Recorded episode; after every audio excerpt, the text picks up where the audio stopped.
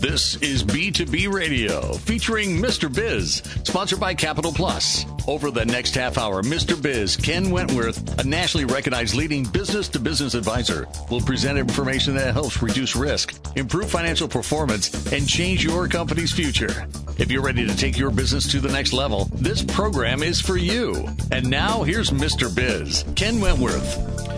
All right, welcome to B2B Radio with me, Mr. Biz, Ken Wentworth. We are brought to you by Capital Plus. Capital Plus helps you unlock your capital and unleash your business potential. CPI creates customized financial solutions for growing businesses nationwide. All right. Well, this week I got good news, I got bad news. The good news is we're going to cover a topic that I know will hit home with a lot of you guys. The bad news is you're stuck with me because it's a solo show, no guests.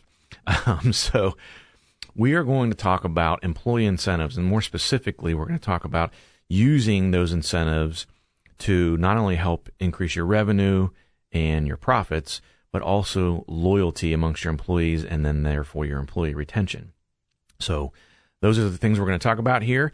And, a lot of times when I bring up this topic of incentives and offering incentives to employees, I'm met with a lot of disdain. Not disdain is probably the wrong word.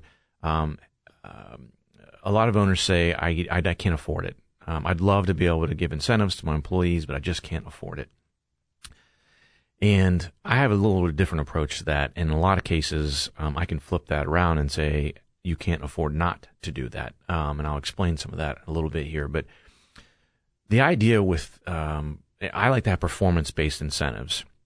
And it's very important, right? So what you want to do is you want to have incentives that are a win-win. They're helping the business as well as helping the employee, and it gets them to act the way you want them to act. And I mean that in a business sense. The primary reasons that it's important is you want your employees, and everyone's heard me mention this before, you want your employees to think like owners. Well, how do you get them to think like owners? You're not there all the time.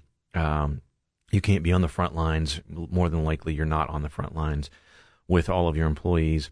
And so how do you get them when you're not around to think more like owners? And performance-based incentives is one way to do that. So I'm going to walk you through some of those. I'm going to give you some examples towards the end of the show here of real-life examples of businesses I've worked with and how we've implemented them and some of the results we saw, because it really is, it's a game changer. It really is. Because think about this. You've got someone, let's say, who answers the phone for you and maybe is like a receptionist type person.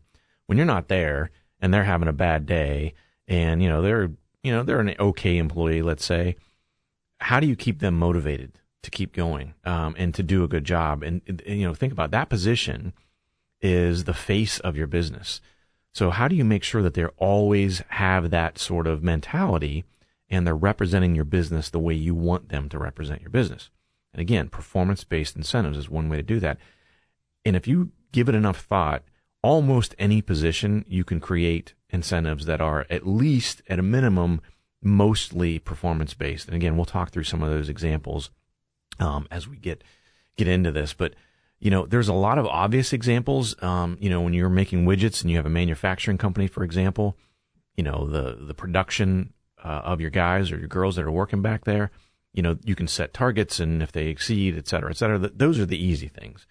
And those are the things that are a lot, more direct and not as difficult to sort of think through the impact of those and how that can make a difference.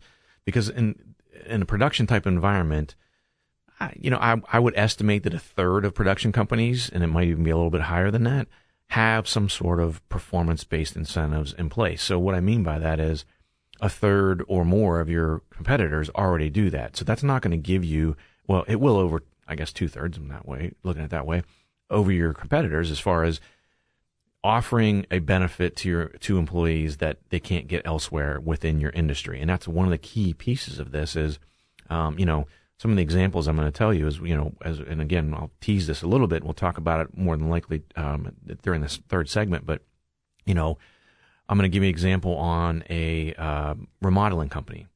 And so how the heck do you do that, right? A medical practice for the front office people in a medical practice.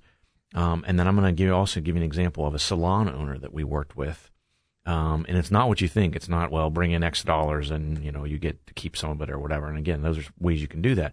But one of the critical, absolute critical things, if you take nothing else from this show, please remember, whatever you incent, you will get a lot of it.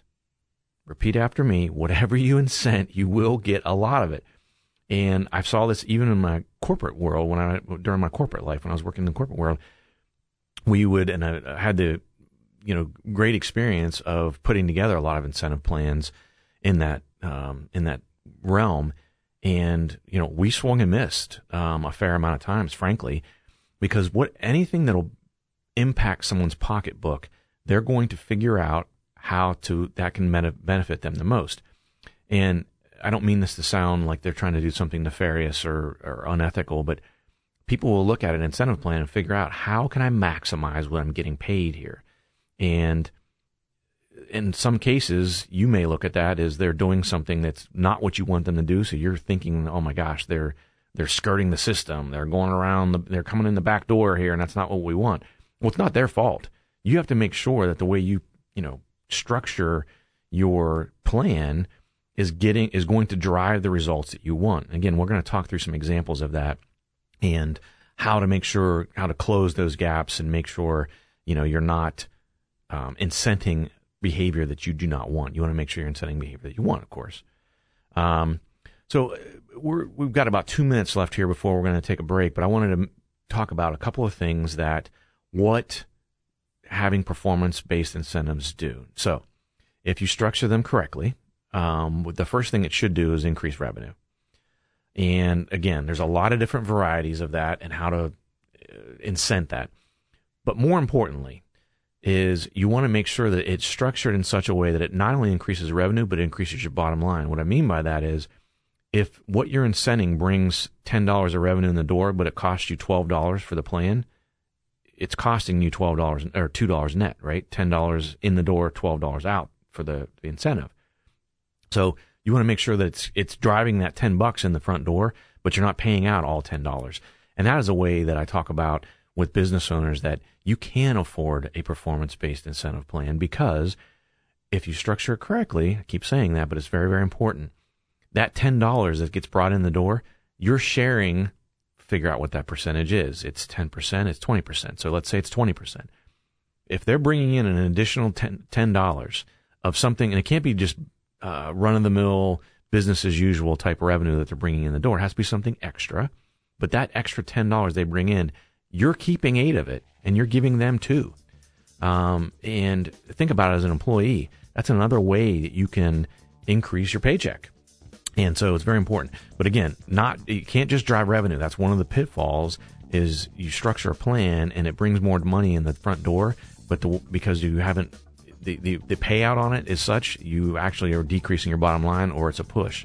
Not good.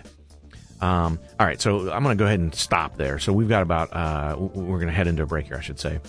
I'm getting a little tongue-tied here. So come back after the break. We're going to talk through, again, more of what kind of results you can expect and what you can expect it to drive. We'll talk about some of the musts to have. And, of course, we'll talk about examples in that third segment. But come back after the break. We'll give the Mr. Biz tip of the week. We'll dive right back into the topic. Don't forget to follow us on Facebook, on Twitter at MrBizTweets, and on LinkedIn at Ken Mr. Biz Wentworth.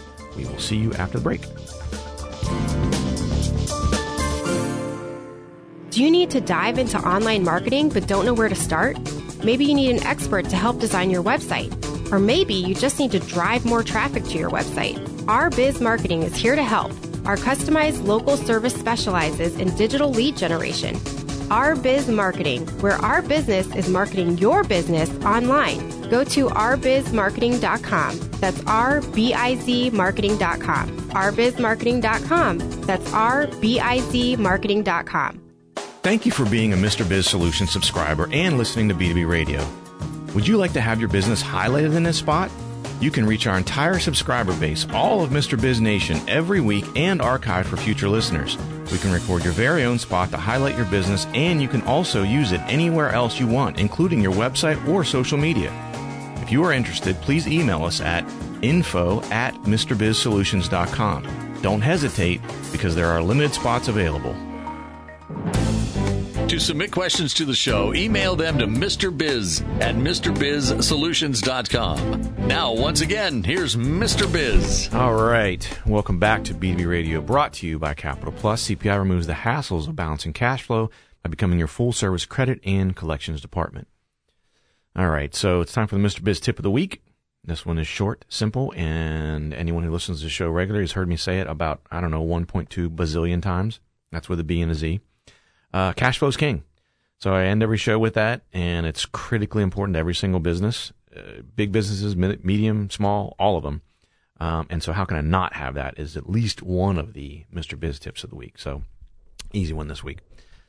All right, so let's get back into talking about performance-based incentives for your employees and some of the things you can expect with that. So we talked, what I mean by that during the first segment, and I want to talk a little bit more about what implementing these can do for your business. So we talked about increasing revenue, but more importantly, making sure that it is positive to the bottom line. Another thing, and I started to touch on it at the end of the last segment, is loyalty. So if you're in an industry where workers typically are not paid any type of incentive, and you do, think about what advantage that provides you, because you're providing your employees an additional way to increase their pay that they can't get down the road at one of your competitors if they left. And so driving that loyalty, they see that you care. They see that you're trying to help them make more money. Now, of course, it's a win-win because you're helping them make more money, but in the process of them doing that, they're helping the business because, as we just talked about previously, it's going to be positive to the bottom line of the company. When you have loyalty, you're also going to increase employee retention. Again, using that exact same example, if you do something and you provide an additional, call it a revenue stream, additional salary opportunity, what have you, that your competitors in your industry do not provide, your employees are going to be a lot less likely to leave you, right? Because they have opportunities with you that they can't get somewhere else. So it's very important. And I'll tell you, it is super powerful. And again, when we talk through some of these examples, you'll see exactly what I mean and how powerful it really is. So let's talk about some of the musts. So I keep telling you, you got to make sure that you structure it right. If you don't, whatever you incent, you're going to get a lot of. And so some of the things are very important. So again, you want to make sure that it's driving revenue, and it could be an indirect revenue driver. So again, using that simple example I mentioned or alluded to earlier in manufacturing, where they're producing more widgets per hour, more widgets per 8-hour shift, what have you. Of course, that doesn't directly lead to revenue, but indirectly it does, because now you have more widgets to sell. You don't have to, your production and your efficiency per employee is higher. So let's say if your employees produce on average 10 widgets per 8-hour shift per person, and you need to increase production because you've got more volume coming in, more sales volume, you don't need to hire someone if you increase that production. So now if everyone's doing 12, you don't have to hire people as quickly. So that is not a directly attributable to revenue, but it does help the bottom line because you don't have to bring on that additional body for another 10 widgets because your 5 employees have each increased their production by 2 each, right? You follow me on the math there. So those 2 additional widgets per 8-hour shift times 5 people, that's your 10 widgets that you needed to produce in addition. You don't have to hire anyone new for that. You're not paying overtime or anything like that. They just increase their efficiency. And so that's a way that you can do that that's, not directly attributable to revenue, which again, when I see the most prevalent way I see that performance-based incentives fail is they only focus on revenue. That's why I'm continuing to emphasize that point, is it has to be beneficial to the bottom line. And so I mentioned this earlier, but one way to do that is to make sure that whatever the activity that you're incenting is, whatever that's bringing in or helping save you, you're providing a percentage of that. And you can literally make this structure the plan so it's exactly that. So for example, what I mentioned earlier, that additional 20% production that your warehouse workers are doing, producing widgets, they went from 10 to 12, that's a 20% increase, right? So you figure out what the bottom line impact of that is on the company. And what you do is you pick a percentage and you literally treat that as sort of a pool, and you give a percentage of that back to those workers. And so let's say you're going to give them 20% back, and you calculated that is $1,000. So you're going to give them $200 of that $1,000. You're going to keep the business $800. Still very beneficial for you. Again, you're keeping 80% of this benefit. And again, I'm just making up 20%. You can give them 50% if you wanted to. And in some cases, that does make sense. But that is a way to do that and make sure that it is a win-win situation. That's how you motivate people. If you have a structure, and let's say using that same example, if they increase their production and they're kicking butt and they're working a lot harder for you, and you say, I'm going to give you a whole 1.5% of what I save. Think about that as put yourself on the other side and think about that from the employee perspective. So I'm busting my butt and I'm really pouring everything I have into this job, and you're going to keep 98.5% of the benefit that I'm providing you, and I get 1.5%. Well, not a very good deal, right? So you got to make sure that it is a win-win and they see it as such, and that you're sharing those with them, because that's what's going to be what motivates them. And the bottom line is, if you structure it correctly, you're going to have them thinking like owners, because they're going to say, hey, if we can get to this level. So again, if you've got to get to that, above 10 widgets per 8-hour shift, you're working continuously, and it's a motivator every single day. If you get less than 10, you get nothing, right? You get paid your wage, but there's no bonus. If you get above it on any given day in this example, that's when the bonus kicks in. So it motivates people every single day. It's not, in this example, it's not just that if you, like sales commissions, a lot of times you have to bring in a certain amount of money, and let's say, I don't know, make it up, it's $10,000 a month you have to bring in. And once you bring in more than that, you get a one-time fixed bonus of, I don't know, whatever, $500. Well, what happens, and this is an example of a poorly structured plan, is that worker gets to that salesperson gets to $10,001 in sales for the month. They get their $500 bonus. Well, maybe it's the 15th of the month. They got 2 more weeks left, but there's nothing further that they can earn because the plan stinks, right? It's capped at $500. Once I earn my $500, there's nothing for me to do. Now you can hope that people are going to do the right thing and keep, plugging away, but everyone has lulls, periods of being unmotivated. Well, in that case, I've already earned my $500. How unmotivated they're going to be if they're having a bad day. I'm going to take a little bit of an extra long lunch. I may come in a little bit late. I might leave a little bit early. Things like that, not good. So you want them thinking like owners. So again, one of the things you got to make sure is that there aren't loopholes like that, I'll call them, to where they lose incentive on a particular day, week, month, year. If they've gotten, a salesperson, they have an annual goal and they get through August and they've earned their annual goal. Well, now what do they do? So you want to make sure that you structure it so, and again, it has to be bottom line beneficial to the company, but maybe there's a kicker as you get over a certain percentage. So maybe they get, 2% of the first 10,000, they get 3% of the next 10,000, 4%, and so on and so on. Again, you have to do the math and calculate and make sure it makes sense, but that is a way to keep people really, really striving, so that they land a big account in the first part of the month. They're not going to say, oh, I'm mailing in, I got my $500. They're going to say, gosh, if I keep going, I can get 4%, not 2%. So using that as an example is very, very critical to make sure that it's not only bringing that revenue in, but it's driving those profits and increasing your employee loyalty, and then, of course, your retention, because you've got that going for you. So we're up against the break here. We're going to come back, and finally, I'm sure you've been waiting, I'm going to give you some examples of how we've implemented this and how it has worked, so you can maybe frame it in your mind a little bit better. So join us after the break on B2B Radio. Are you frustrated with trying to grow your business? You're not alone, because the business growth experts at TriTraction are here to help. TriTraction's proven business systems, marketing, and sales formula has helped many businesses like yours achieve amazing results. Could your company benefit from explosive sales growth and a huge jump in website traffic? Call 800-719-4281 today for a free consultation with the business growth experts at TriTraction. That's 800-719-4281. Systems plus marketing plus sales equals business growth. Thank you for being a Mr. Biz Solutions subscriber and listening to B2B Radio. Would you like to have your business highlighted in this spot? You can reach our entire subscriber base, all of Mr. Biz Nation, every week, and archive for future listeners. We can record your very own spot to highlight your business, and you can also use it anywhere else you want, including your website or social media. If you are interested, please email us at info@MrBizSolutions.com. Don't hesitate, because there are limited spots available.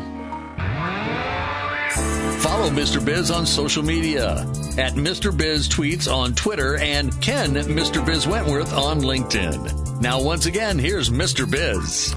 Welcome back to B2B Radio. And again, this week we're talking about how to use incentives to increase profits, loyalty, and employee retention. We've gone through several different reasons why to do it, what you should expect from it. And so now during this last segment, I want to give you some real-life examples of how we've been able to make this work in businesses that may be similar to yours. So the first one I'm going to mention is a remodeling company. So they do construction, small projects construction-wise, mostly remodeling. And so in this particular case, it was a small company. He's got 3 permanent guys. He subs out a lot of work. And we started talking about some of his risk. So 2 of his 3 guys, he literally said, if I lost either one of these 2, I would be like really in trouble. My business would come to a screeching halt. He had gotten to the point where he was no longer on the front lines. He was no longer swinging a hammer every day. He was running his business. He was doing the business development.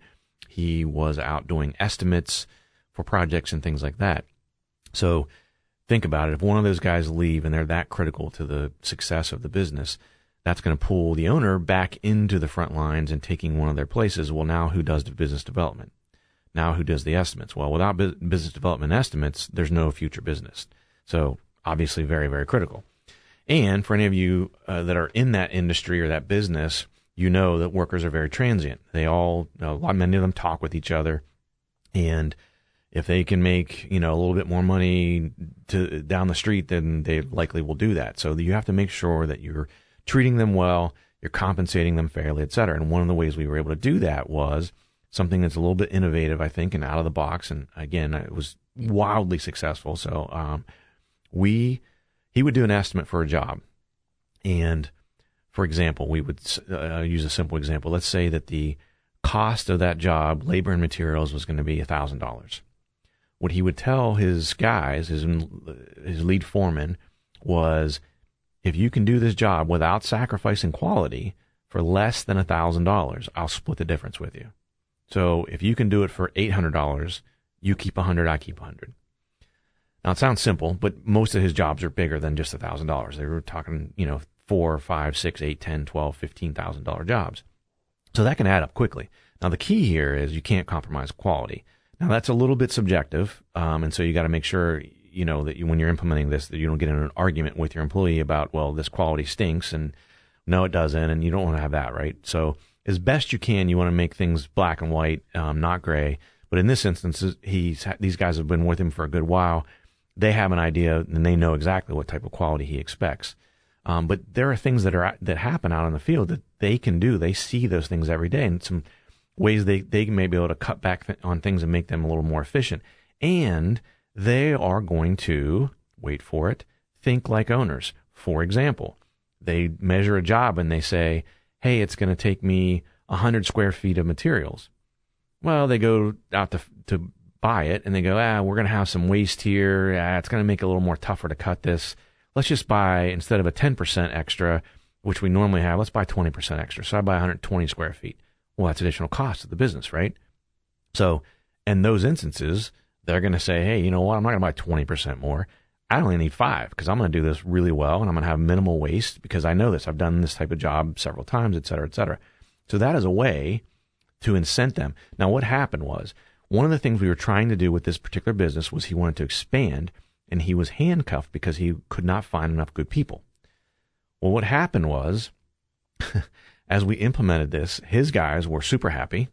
And not leaving, and you don't have to worry about any of that, any transition or, replacing them. What happened was he would show up to a site to one of the projects to inspect the work. And, he's got his branding on his truck, which you should have as well, and that type of thing. And what happened is people from other companies would stop, see his truck and know how he does this. And they'd say, hey, do you need anybody? Because if you need someone, you need to give me a call because I'm really interested in working for you because I can tell you care about your employees, you care about your guys. I want to work for someone like you. And by the way, I can make more money working for you because of this, this incentive plan you have. So he was able to, not only he saved money, He had happier current employees, but we were able to expand quickly and with good people. So now he's got a waiting list of employees that want to work for him, and he can pick and choose the best, the cream of the crop, to ensure that he continues to have high quality product. He maintains his reputation, things like that. So was super powerful for that business. We've only got about 4 minutes. I want to go through two more examples, so I'll try to speed through these. Bear with me. But so a medical practice, it was a specialist, and they were not processing their referrals. So they get referrals, of course, from primary care physicians. So let's say you go in, you've got your ankle's hurting, you go see your primary care, and they say, hey, you need to go see a specialist, and they refer you. Now, are you not going to go see that specialist that your primary care sent you to? Of course you're going to go. So these referrals are like gold for a specialist MD. Well, what was happening is the front office workers were not calling these people, these referrals that they would get. They were not calling them in a timely fashion. As a matter of fact, I found a stack of almost 30 of them, and some of them were a month old. Now think about what happens. You go to your doctor, the scenario I laid out, primary care refers you, you don't hear from the specialist. How long do you wait? Now keep in mind, your ankle's killing you, right? You wait a day, 2 days, maybe 3 days, probably not even that long. You call back your primary care, you say, these jokers have never called me, I don't want to go there, where else can I go? You've just lost that referral, and by the way, now you've ticked off the primary care physician, so he or she is probably not going to refer patients to you in the future because you're not taking care of their patients and you made them look bad. So we created an incentive for the front office workers to, every time they would process them, there was an SLA, a service level agreement, essentially, we've created that they had to process those within 24 hours. They had to call the person, make contact, etc. And we created an incentive plan for that. And I saw it working in that I had, I was in the office, and one of the girls who was already off the clock realized she forgot to call one of the referrals, and she jumped back on the phone to make the phone call even while she was off the clock. And I asked her why she did it. And she said, well, because I know that helps our bottom line. Well, the indirect reason is that helps bottom line, which also helps her incentive, right? So it was motivating her to that level that she, off the clock decided to do that. And I know it's just one phone call, but amplify that over an entire year. All right. One more quick example. So a salon, there were 11 employees in this salon, all women, and 8 of them were single moms. So she had, the owner was a female, and she had the problem of, again, a transient industry. Women were leaving a lot. So how can I keep these women? I can't just pay them more and more and more. So how do I keep them? So just so happened, out of the box here, there were, again, I mentioned 8 of the workers were single moms. There was a daycare facility in the same plaza as they were located. Went over, negotiated with the daycare facility so that the workers there could, of the salon, could take their children there at a discounted rate. It helped the daycare because they stayed full. It helped the women. They didn't have turnover. And by the way, again, same thing happened, word of mouth. Those people who worked at that salon told their friends who are also cosmetologists and the like. And so now she has a waiting list of people waiting to get in. So if she wants to expand, she can pick and choose the cream of the crop, again, just like the former example. And she's got super happy employees because this one simple benefit, which, by the way, costs her nothing. So we negotiated because she could help keep that daycare facility full. They were willing to give that discounted rate to no cost to the owner. So no cost whatsoever, super happy employees, increased loyalty, increased retention, increased profits because she didn't have turnover constantly and have empty chairs in her salon. So very powerful stuff here. Take a big breath here. So thanks for listening. We're out of time here. Hopefully I didn't run through those examples too fast, but again, thanks for listening. Thanks to our show sponsor, Capital Plus. You can find them at cpifunding.com or call them at 855-522-3951. Have a great week. Don't forget, cash flow is king.